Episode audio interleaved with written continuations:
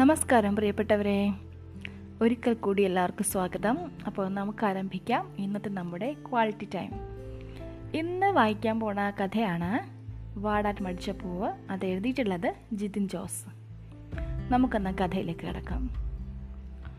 ഒരു സാധാ സർക്കാർ ജോലിക്കാരന്റെ പതിവുള്ള അലസത നിറഞ്ഞ നിമിഷങ്ങൾ തള്ളി നീക്കുന്നതിനിടെ മേശപ്പുറത്ത് ഒരു കോണിൽ കിടന്ന വിനുവിന്റെ ഫോൺ അടിച്ചു. വല്ലപ്പോഴും മാത്രം ഒരു കോൾ വരാറുള്ള അയാളുടെ ഫോണിൽ തെളിഞ്ഞു വന്ന അൺനോൺ നമ്പർ കണ്ട് അല്പം കൗതുകത്തോടെയാണ് ആ കോൾ എടുത്തത്. ഹലോ ആ ശബ്ദം കേട്ടപ്പോൾ അയാൾ ഞെട്ടി. അനിത ഡിവോഴ്സിന് ശേഷം നാല് വർഷങ്ങൾ കഴിഞ്ഞെങ്കിലും ആ ശബ്ദം കേട്ട മാത്രയിൽ അയാൾ തിരിച്ചറിഞ്ഞു.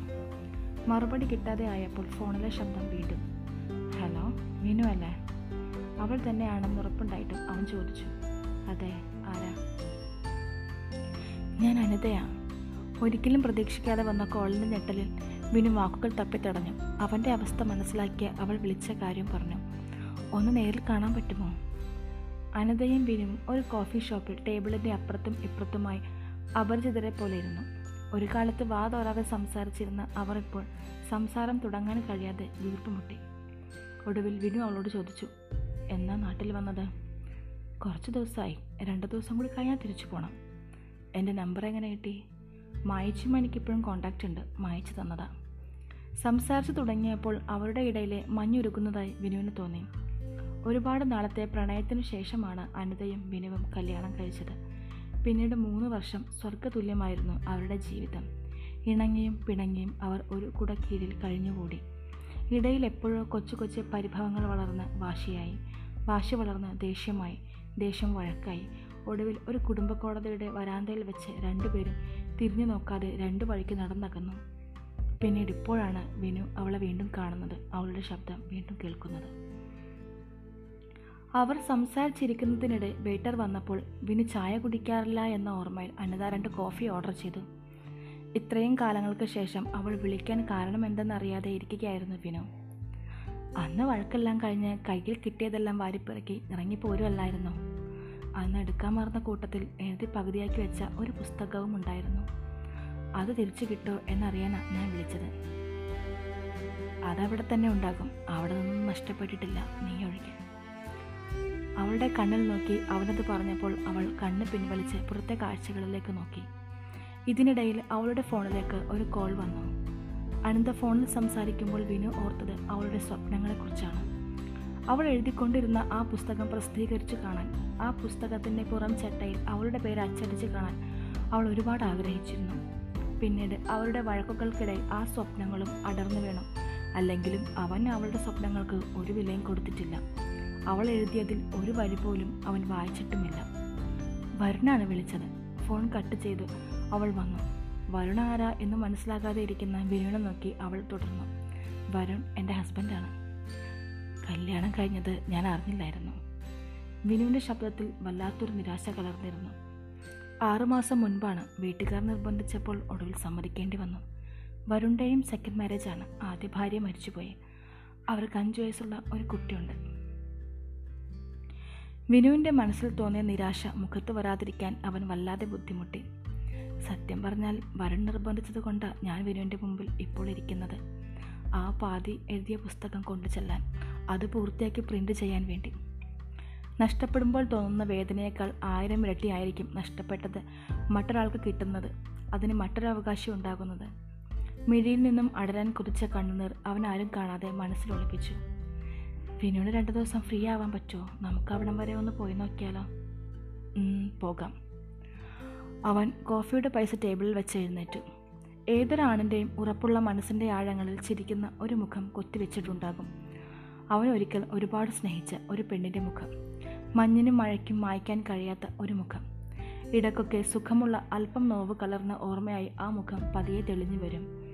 അപ്പോൾ അവൻ ഒരു തുള്ളി കണ്ണുനീരിന്റെ മറവിൽ കണ്ട സ്വപ്നങ്ങളും ആഗ്രഹിച്ച ജീവിതവും മൂടിവെക്കും അലസമായി അവന്റെ ഇപ്പോഴത്തെ ജീവിതത്തിൽ നിന്നും അവളുടെ ഓർമ്മകൾ ഉറങ്ങുന്ന വഴികളിലൂടെ ഒരു യാത്ര അവൻ കുറച്ചു നാളുകളായി ആഗ്രഹിച്ചിരുന്നു.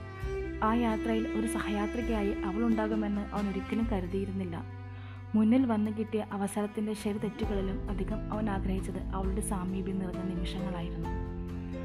അവന്റെ കൂടെ അതേ കാറിൽ അതേ വഴികളിലൂടെ വീണ്ടും യാത്ര ചെയ്യുമ്പോൾ അവൾ അറിഞ്ഞു മനുഷ്യന്റെ മനസ്സുകൾക്കൊഴികെ മറ്റൊന്നിനും ഒരു മാറ്റവുമില്ല എന്ന്.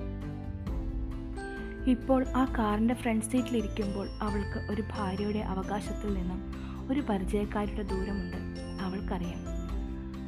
മലകളുടെ ചെരുവിലൂടെ മണിക്കൂറുകൾ നീണ്ട ഒരു യാത്രയും മഞ്ഞിന്റെ തണുപ്പുള്ള ഒരു രാത്രിയും അവന്റെ ഒപ്പമാണെന്ന്. അതുകൊണ്ട് തന്നെ തെറ്റിയ കണക്കുകളിലേക്കും അസ്വസ്ഥമാക്കുന്ന ചിന്തകളിലേക്കുമുള്ള മനസ്സിന്റെ ജാലകങ്ങൾ കൊട്ടിയടച്ച് ഇന്നിന്റെ നിമിഷങ്ങൾ മാത്രം നിലച്ചിരുന്നു അവളും. കുറേ നേരം ഡ്രൈവ് ചെയ്ത് മടുത്തപ്പോൾ വിനു കാർ സൈഡ് ഒതുക്കി നിർത്തി. പുറത്തിറങ്ങി അനിതയും പുറത്തിറങ്ങി. മാനം മുട്ടി നിൽക്കുന്ന മലകളെ നോക്കി നിൽക്കുന്നത് കണ്ടപ്പോൾ വിനു പറഞ്ഞു നല്ല മഴക്കാറ് കാണുന്നുണ്ടല്ലോ. അനിതയുടെ മറുപടിക്ക് കാത്തു നിൽക്കാതെ വിനു അടുത്ത് കണ്ട തട്ടുകടയിൽ നിന്നും രണ്ട് ചായ വാങ്ങി വന്നു. ഒരു ചായ അനിതയുടെ നേരെ നീട്ടിയപ്പോൾ അവൾ ചോദിച്ചു ചായയൊക്കെ കുടിച്ചു തുടങ്ങിയോ? അത് കേട്ട് അവൻ ചിരിച്ചു.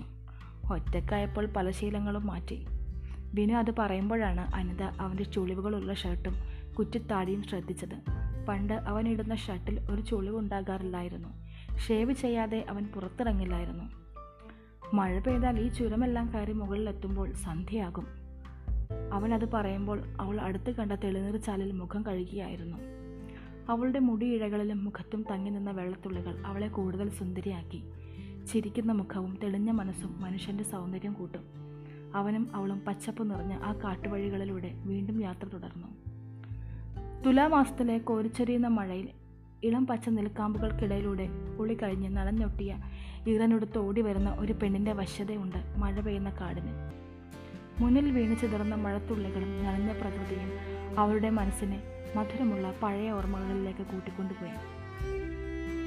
മനസ്സിൽ മറന്നു വെച്ച ഒളിപ്പിച്ചു വെച്ച അവരുടെ പ്രണയത്തെ പതിയെ വിളിച്ചുണർത്തി.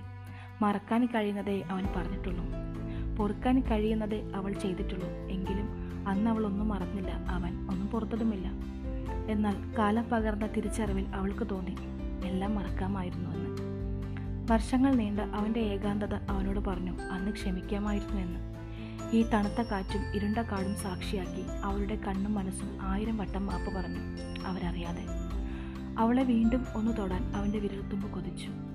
അവന്റെ ചുംബനങ്ങൾ വീണ്ടും ഏറ്റുവാങ്ങാൻ അവളുടെ ചെറു ചുണ്ടുകളും കൊതിച്ചു. എന്നിട്ടും എന്തോ അവരെ ഇപ്പോഴും ഒരു തരി അകറ്റി നിർത്തി.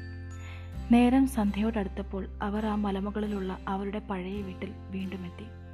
അവനും അവളും വീണ്ടും ഒരുമിച്ച് ആ വാതിൽപ്പടിയിൽ കാലെടുത്ത് വച്ചപ്പോൾ അസ്തമിക്കാൻ തുടങ്ങിയ സൂര്യൻ സ്വർണ നിറമുള്ള മേഘങ്ങളുമായി അവരെ എതിരേറ്റു. അവളുടെ ആഗ്രഹപ്രകാരമാണ് അന്ന് അവൻ ഈ വീട് വാങ്ങിയത്. ഈ വീടിന്റെ മുറികളും ചുവരുകളും ഒരുക്കി കാത്തു സൂക്ഷിച്ചിരുന്നത് അവളിലെ കലാകാരുടെ ഭാവനയ്ക്കനുസരിച്ചാണ്. ഇന്നും അതെല്ലാം അതുപോലെ തന്നെ തുടരുന്നു അതുപോലെ തന്നെ തുടരുന്നു. കുറച്ച് വർഷങ്ങളുടെ പൊടിയും അഴുക്കുമുണ്ടെങ്കിലും ഇപ്പോഴും ആ വീട്ടിൽ അവരുടെ കളിയും ചിരിയും പ്രണയത്തിന്റെ ചൂടും തങ്ങി നിൽക്കുന്നതായി അവൾക്ക് തോന്നി. ആ രാത്രിയിൽ തെളിഞ്ഞ മാനത്ത് നക്ഷത്രങ്ങളെയും നോക്കി ആ വീടിന്റെ ഉമ്മറത്തെ പടിക്കെട്ടിൽ എന്തൊക്കെയോ ആലോചിച്ചിരിക്കുന്ന അവനരികിൽ അവൾ വന്നിരുന്നു. എന്താ ഈ തണുപ്പും കൊണ്ട് മാനത്ത് നോക്കി കിനാവ് കാണുവാണോ? അവൾ അവനെ കളിയാക്കി ചോദിച്ചു. കിനാവ്? ഞാൻ നല്ല കാര്യമായി പിന്നെന്താ? ഒന്നും മിണ്ടാതെ നീ ഇങ്ങനെ മാറി നിൽക്കുന്നത്? പറയാനുണ്ടായിരുന്നു ഒരുപാട്. പക്ഷേ അത് പറയുമ്പോൾ അറിയാതെ അവന്റെ കണ്ണുകൾ നിറഞ്ഞു. അത് കണ്ട് അവൾ അവനോട് ചേർന്നിരുന്നു. അവന്റെ തോളത്ത് തല ചായച്ചു. ഓരോ പൊട്ടത്തരയുമൊക്കെ കാണിച്ചേച്ചിരുന്ന് കരയുവാ നീ. നിനക്കൊരു മാറ്റവുമില്ലല്ലോടാ ഒരുപാട് വട്ടം കരുതിയതാ നിന്നെ വന്ന് കാണണം തിരിച്ചു വിളിക്കണം എന്നൊക്കെ. പക്ഷെ എന്തോ മടിച്ചു നിന്നു. ഞാനും കുറനാൾ കാത്തിരുന്നു. നീ വരുമെന്ന് കരുതി. പിന്നെ പിന്നെ സങ്കടമായി. ഒറ്റയ്ക്ക് ജീവിച്ചു തീർക്കാം എന്ന് കരുതിയിരുന്നപ്പോൾ അച്ഛൻ പറഞ്ഞു പറയണ ആളെ കെട്ടിയില്ലെങ്കിൽ ചത്ത് കളയുന്നു വൈകിപ്പോയില്ലേ ഞാൻ. അത് പറയുമ്പോൾ അവൾ കരയുന്നുണ്ടായിരുന്നു. അവൻ അവളെ തോളോട് ചേർത്ത് പിടിച്ച് ആ തണുത്ത രാത്രിയിൽ അവളുടെ കണ്ണുനീരിന്റെ ചൂട് അവളുടെ നെഞ്ചിനെയും മനസ്സിനെയും ചുട്ടുപൊള്ളിച്ചു. കോടമഞ്ഞ് പതിയെ പടർന്നു തെളിഞ്ഞു നിന്ന നക്ഷത്രത്തിന്റെയും നിലാവിന്റെയും കണ്ണുപൊത്തി. തണ്ടിൽ നിന്ന് മടർന്നിട്ടും വാടാൻ മടിക്കുന്ന പൂവ് പോലെ അടർന്നു വീണാലും പ്രണയം മനസ്സിൽ തളർത്തു നിൽക്കും. പിറ്റേ ദിവസം സ്റ്റോർ റൂമിലെ പുസ്തകക്കെട്ടുകളിൽ അവൾ എഴുതിയ ആ കടലാസുകൾ തിരയുന്നത് അവൻ കണ്ടു. അതവിടെ ഇല്ല. സംശയത്തോടെ നോക്കി നിന്ന് അനതയോട് അവൻ പറഞ്ഞു വാ അത് വായിച്ചപ്പോൾ ആ ചവറുകളുടെ കൂടെ വലിച്ചെറിയേണ്ട ഒന്നായി തോന്നിയില്ല അവൻ അവളെയും കൂട്ടി അവരുടെ ആ പഴയ ബെഡ്റൂമിലേക്ക് പോയി. അവിടുത്തെ അലമാരയിൽ ഭദ്രമായി അവൻ സൂക്ഷിച്ചു വെച്ച ആ കടലാസ് കെട്ടുകൾ അവളുടെ കയ്യിൽ കൊടുത്തു. നീ തിരിച്ചു വരുമ്പോൾ എഴുതി പൂർത്തിയാക്കി പ്രിന്റ് ചെയ്യാൻ ഞാൻ സൂക്ഷിച്ചു വെച്ചതായിരുന്നു. അവൾ ആ താളുകൾ മറച്ചു നോക്കുമ്പോൾ അവൻ തുടർന്നു. ഇതിൽ നീ എഴുതിയതെല്ലാം എന്നെക്കുറിച്ചാണ് നമ്മുടെ പ്രണയത്തെക്കുറിച്ചാണ്. അതിൽ അതിലെല്ലാം ഞാൻ കണ്ടത് അതുവരെ കാണാതിരുന്ന നിന്റെ മനസ്സും. അത് പറഞ്ഞപ്പോൾ അവളുടെ കണ്ണുകൾ നിറഞ്ഞു. അവൻ അവളെ നെഞ്ചോട് ചേർത്ത് നിറുകയിൽ ചുംബിച്ചു.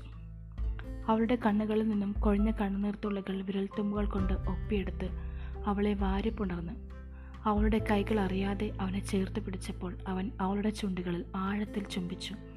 അവളുടെ വിരൽത്തുമ്പുകൾ അവന്റെ പുറത്തുകൂടെ അഴഞ്ഞു നടക്കുമ്പോൾ അവൻ ചോദിച്ചു പോകാതിരുന്നൂടെ നിനക്ക്? അത് കേട്ട് അവൾ ഒരു ഞെട്ടലോടെ അവനിൽ നിന്നും അകന്നു മാറി. കാത്തിരിക്കുന്ന ഒരു ഭർത്താവിന്റെയും അഞ്ചു വയസ്സുള്ള ഒരു കുഞ്ഞിന്റെയും മുഖം അവളുടെ മനസ്സിൽ തെളിഞ്ഞു വന്നിട്ടോ എന്തോ അവൾ പറഞ്ഞു എനിക്ക് പോകണം ആ കടലാസ് കെട്ടുകൾ ബാഗിൽ വെച്ച് തിരിഞ്ഞു നോക്കാതെ നിറഞ്ഞ കണ്ണുമായി അവൾ നടന്നകലുന്നത് നോക്കി അവൻ നിന്നു. കഥ ഇവിടെ അവസാനിക്കുകയാണ്. Thank you Jithan. എനിക്ക് കഥ ഒരുപാട് ഇഷ്ടമായി. കഥ കേട്ടിട്ടുണ്ട് എല്ലാവരും. കഥ കേട്ടുള്ള എല്ലാവരും എന്നോട് അഭിപ്രായങ്ങൾ പറയാൻ മടിക്കരുത്. അത് മറക്കുകയും ചെയ്യരുത്. പിന്നെ ഇനി തൊട്ട് നമ്മൾ ആഴ്ചയിൽ ഒന്നോ രണ്ടോ കഥയേ എടുത്തുള്ളൂ.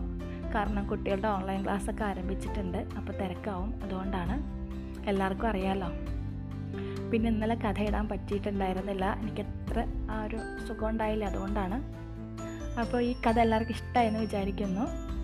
അപ്പോൾ എല്ലാവരും പഴയതുപോലെ തന്നെ ആ അഭിപ്രായങ്ങളും നിർദ്ദേശങ്ങളെല്ലാം അറിയിക്കുമല്ലോ.